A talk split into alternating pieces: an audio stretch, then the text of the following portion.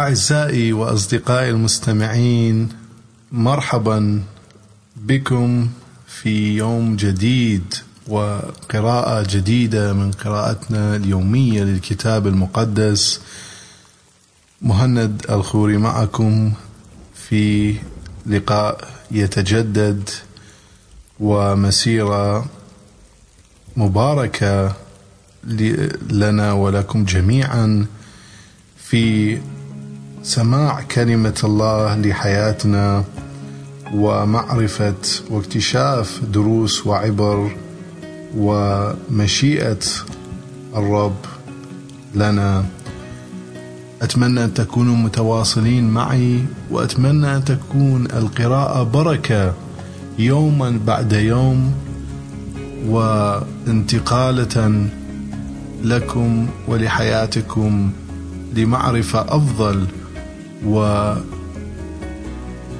وبركة أكثر لحياتكم وسلوك على الطريق الصحيح نحو الرب الإله المخلص. اليوم ستكون لي معكم أربعة قراءات وكما كانت في في اليوم السابق والقراءة وال والقراءة لليوم ستك لليوم اليوم التاسع من شهر شباط الشهر الثاني. ستكون أربعة كما تعلمنا. قراءتنا لليوم من العهد القديم من كتاب الخروج. ستكون من بداية الإصحاح التاسع والعشرون وإلى نهاية العدد العاشر من الإصحاح الثلاثون. فتابعوا معي القراءة لليوم.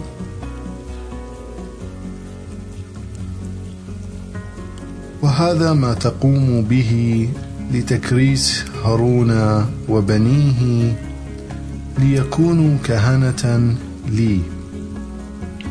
خذ عجلا وكبشين خاليين من أي عيب. وتعد من دقيق القمح خبز فطير وكعكا معجونا بالزيت. ورقاق فطير مدهونة بزيت. وتضعها في سلة واحدة وتقدمها في السلة مع العجل والكبشين. ثم تحضر هارون وبنيه إلى باب خيمة الاجتماع وتدعهم يغتسلون بماء. وتلبس هارون القميص والجبة والرداء والصدر والصدرة وتشد الرداء عليه بالحزام المطرز وتضع العمامة على رأسه وتثبت عليها الإكليل المقدس. وتأخذ دهن المسحة وتسكبه على رأسه وتمسحه تكريسا له. ثم تحضر بنيه وتلبسهم أقمصتهم المطرزة وأحزمتهم فيكرسون كهنة فريضة لهم إلى الأبد. بهذه الطريقة تكرس هارون وبنيه كهنة. ثم أحضر العجل أمام خيمة الاجتماع ليضع هارون وبنوه أيديهم على رأسه. فتذبح العجل أمام الرب عند باب خيمة الاجتماع. وتأخذ من دم العجل بإصبعك وتضعه على قرون المذبح. وتصب بقية الدم عند قاعدة المذبح. ثم تأخذ جميع الشحم الذي يغشي الجوف وزيادة الكبد والكليتين وما عليها من شحم وتحرقها فوق المذبح. وأما لحم العجل وجلده وروثه فتحرقها خارج المخيم فإنه ذبيحة خطيئة. وتأخذ أحد الكبشين ليضع هارون وبنوه أيديهم عليه. تذبح الكبش وتأخذ من دمه وترشه على المذبح. وتقطع الكبش إلى قطع وتغسل أعضاءه الداخلية وأكارعه وتضعها مع رأس الكبش وقطعه على المذبح. وتحرق كامل الكبش على المذبح فيكون محرقة للرب لنيل رضاه. هو قربان محرقة للرب. ثم تأخذ الكبش الثاني ليضع هارون وبنوه أيديهم عليه ثم تذبحه وتأخذ من دمه وتضعه على شحمات أذان هارون وبنيه اليمنى. وكذلك على آباهم أباهم أيديهم وأرجلهم اليمنى. ثم ترش الدم على المذبح من كل ناحية. وتأخذ من الدم الذي على المذبح ومن دهن المسحة. وتقطر منه على هارون وبنيه وعلى ثيابهم. فيتقدسونهم وثيابهم للرب.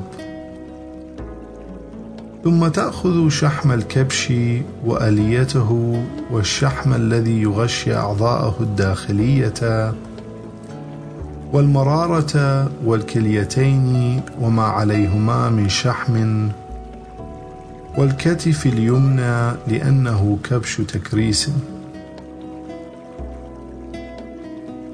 وتأخذ رغيف خبز واحد وكعكة واحدة معجونة بالزيت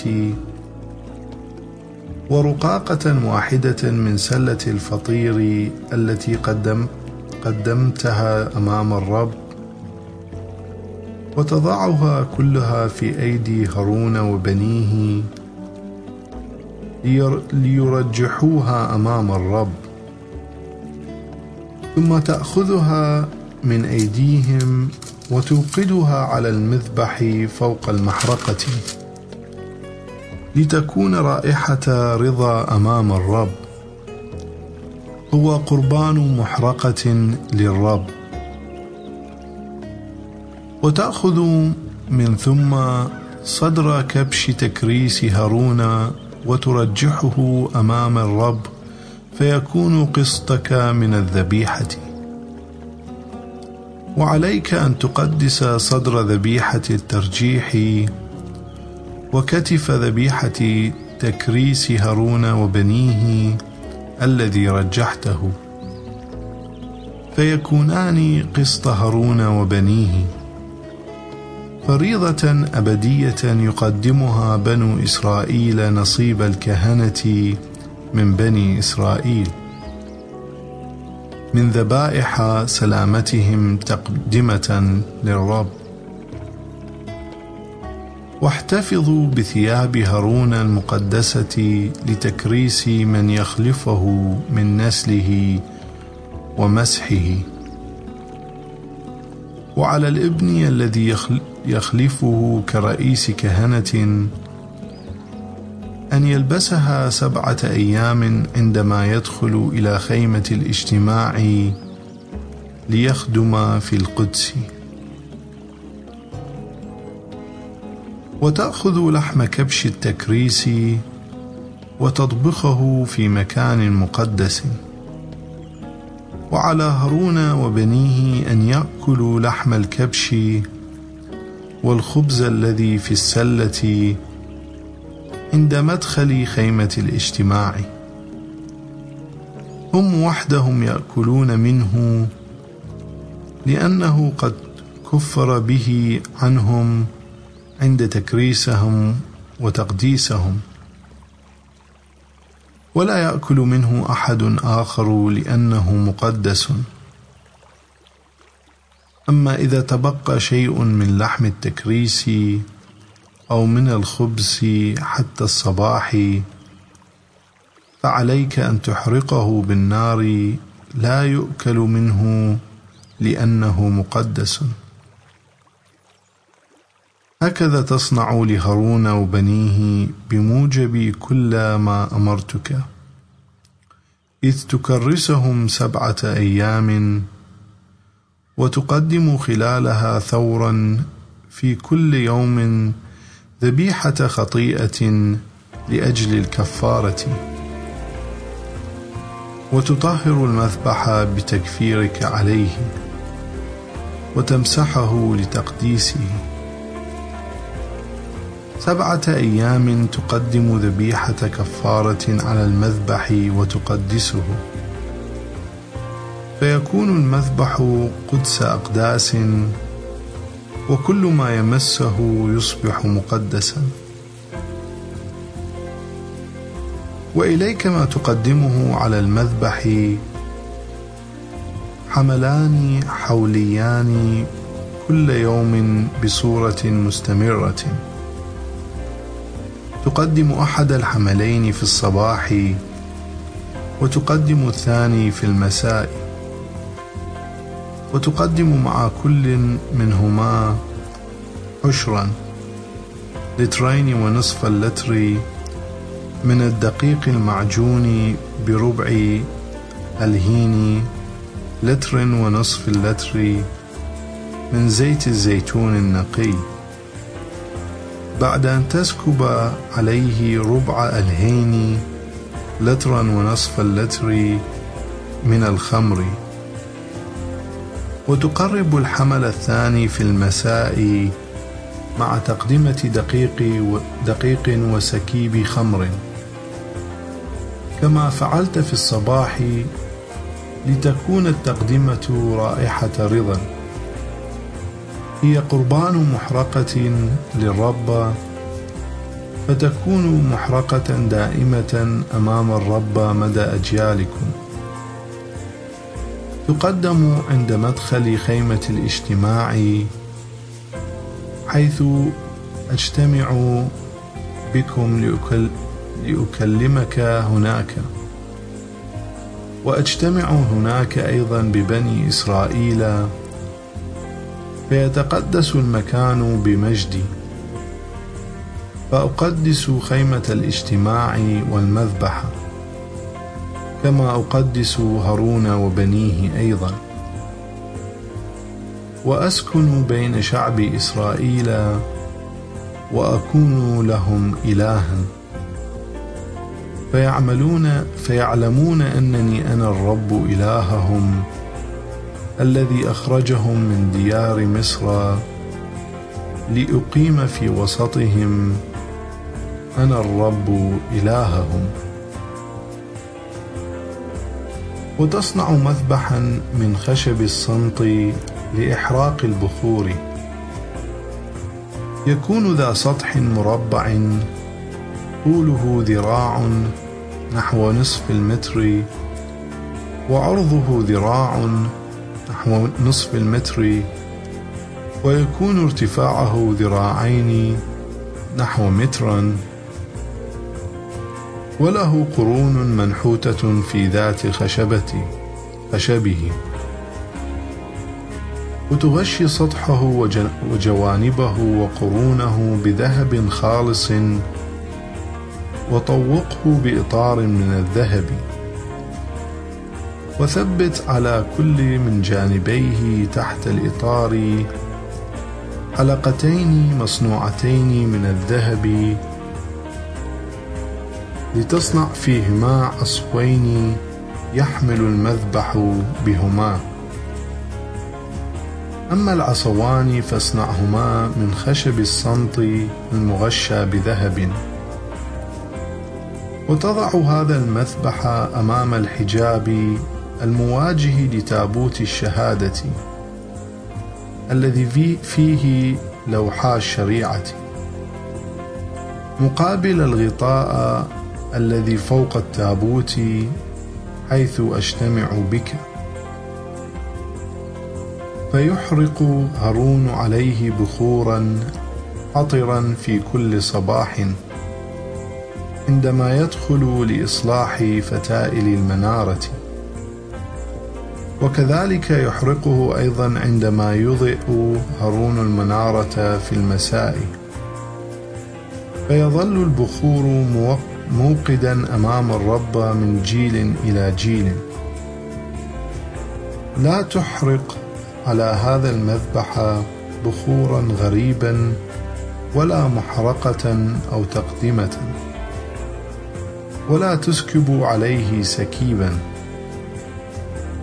ويقرب هارون كفارة على قرونه قرونه مرة في السنة فيرش من دم الذبيحة من دم ذبيحة الخطيئة الكفارية عليه مرة في السنة. من جيل إلى جيل لأنه هو قدس أقداس للرب.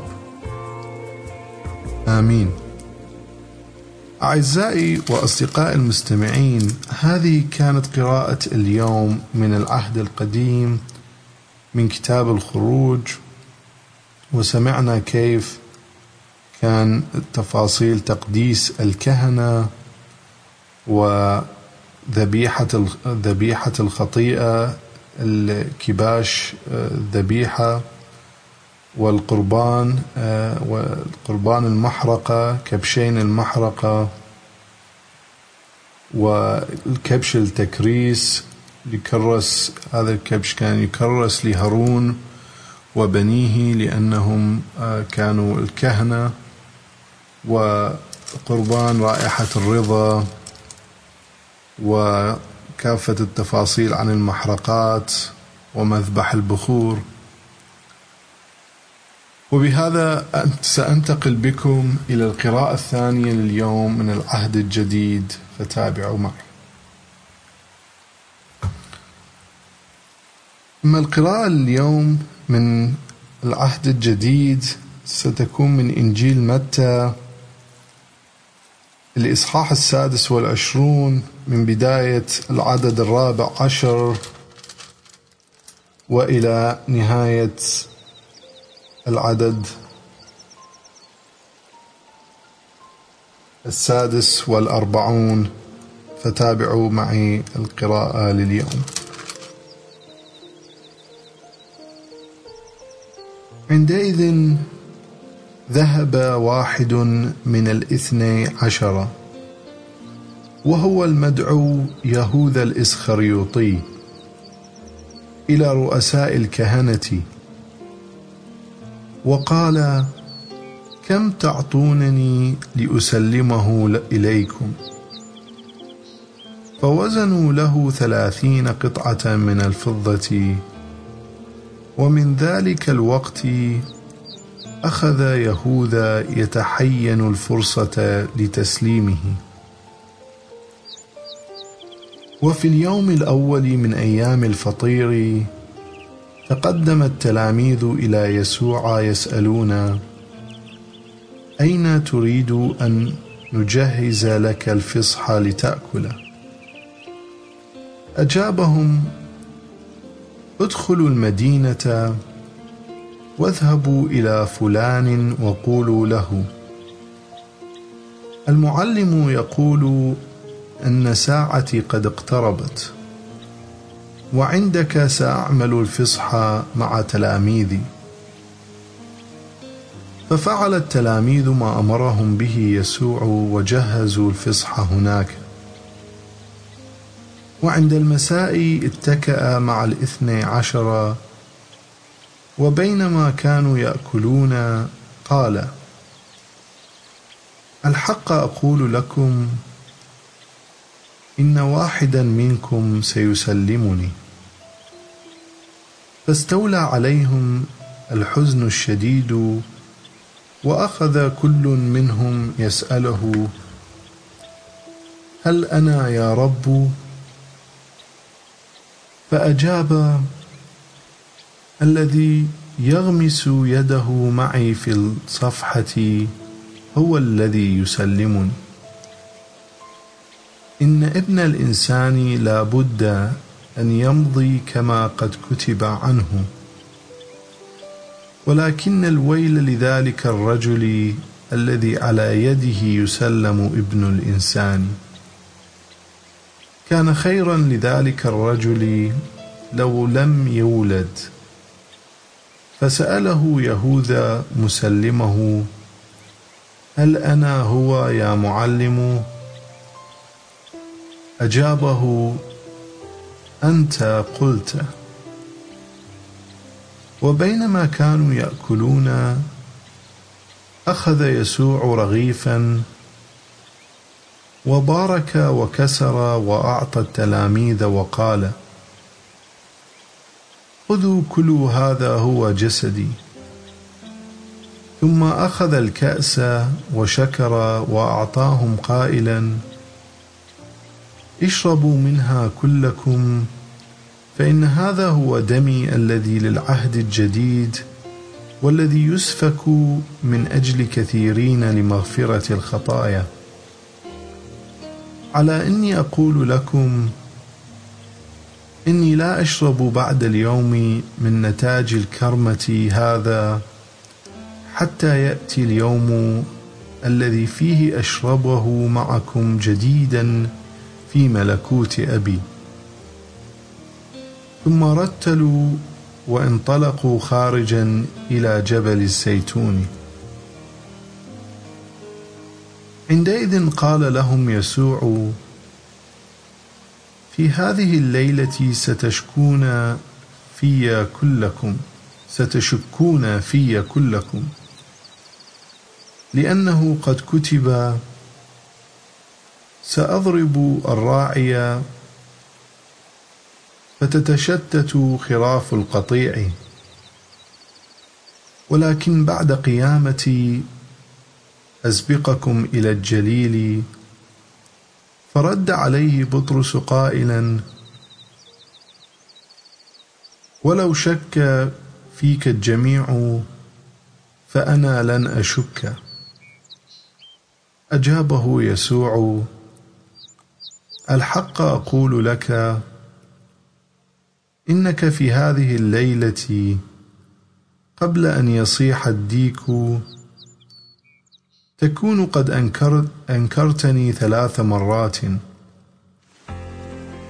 فقال بطرس ولو كان علي أن أموت معك لا أنكرك أبدا. وقال التلاميذ كلهم مثل هذا القول. ثم ذهب يسوع وتلاميذه إلى بستان يدعى جسماني. وقال لهم اجلسوا هنا ريثما أذهب إلى هناك وأصلي. وقد أخذ معه بطرس وابني زبدي وبدأ يشعر بالحزن والكآبة. فقال لهم نفسي حزينة جدا حتى الموت. ابقوا هنا واسهروا معي. وابتعد عنهم قليلا وارتمى على وجهه يصلي. قائلا يا أبي إن كان ممكنا فلتعبر عني هذه الكأس. ولكن لا كما أريد أنا بل كما تريد أنت.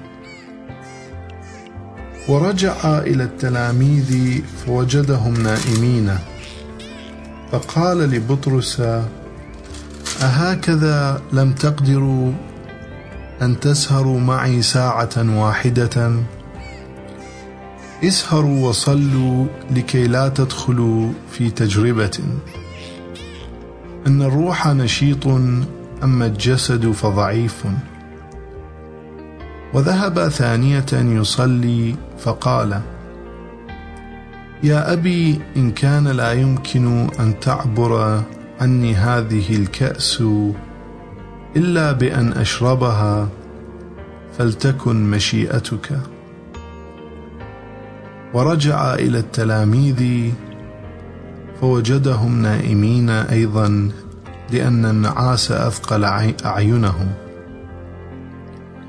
فتركهم وعاد يصلي مرة ثالثة وردد الكلام نفسه ثم رجع إلى تلاميذه وقال ناموا الآن واستريحوا حانت الساعة وسوف يسلم ابن الإنسان إلى أيدي الخاطئين.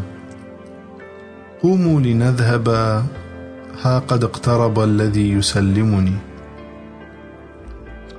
آمين. أعزائي وأصدقائي المستمعين هذه كانت القراءة لليوم من العهد الجديد من إنجيل متى. ورأينا وسمعنا كيف أن السيد المسيح كان يخبر التلاميذ في أثناء عشاء الفصح عن أن واحدا منهم سيخونه ويسلمه إلى أيدي الخاطئين وسيتم ما قاله وتنبأ به الأنبياء من قبل أن يسوع سيصلب ويقوم في اليوم الثالث. بعد الموت. انتقل بكم الآن إلى قراءتنا الثالثة اليوم من كتاب المزامير فتابعوا معي. والقراءة اليوم من كتاب المزامير المزامير واحد والثلاثون من بداية العدد التاسع عشر وإلى نهاية المزمور. يا رب ما أعظم صلاحك الذي ذخرته لخائفيك وأظهرته للواثقين بك على مرأى جميع البشر.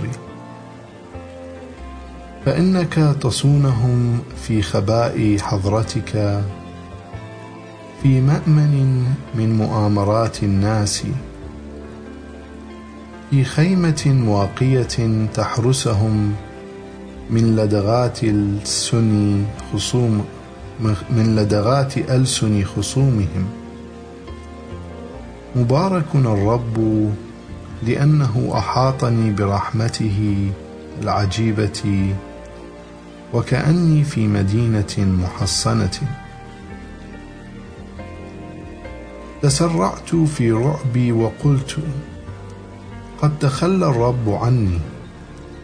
ولكنك سمعت صوت تضرعي عندما استغثت بك.